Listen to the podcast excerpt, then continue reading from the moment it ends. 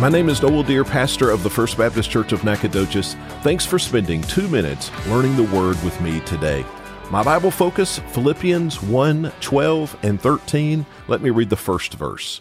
Now, I want you to know, brothers and sisters, that what has happened to me has actually advanced the gospel. Now, what is Paul talking about? What has happened to him? Well, Paul was arrested and he was imprisoned in Rome waiting to stand trial for his faith. Now that sounds like a bad thing. Why does Paul celebrate that? Well, he celebrates it because it advanced the gospel.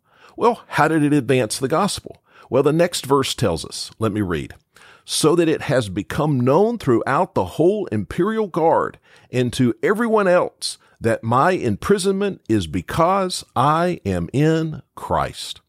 Through Paul's imprisonment in Rome, people have come to know of the gospel, specifically how to have a right relationship with the Father through the death and resurrection of Jesus Christ.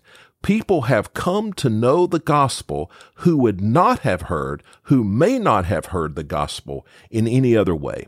For Paul, the inconvenience, the discomfort, the separation, and the danger of imprisonment was worth it because it advanced the gospel.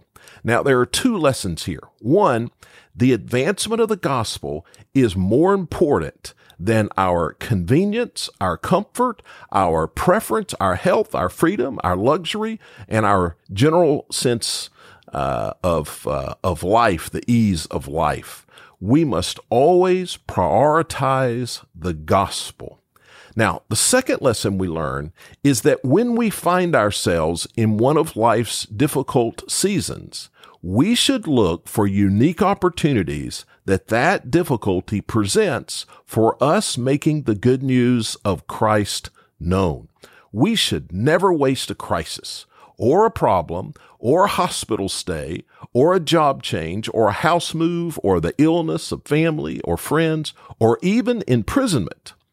These verses challenge us to be on the lookout today and in every circumstance of life for opportunities to talk about Christ.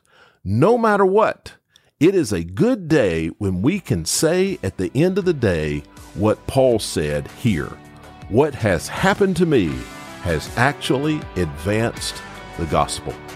May we grow in our faith as we learn God's Word.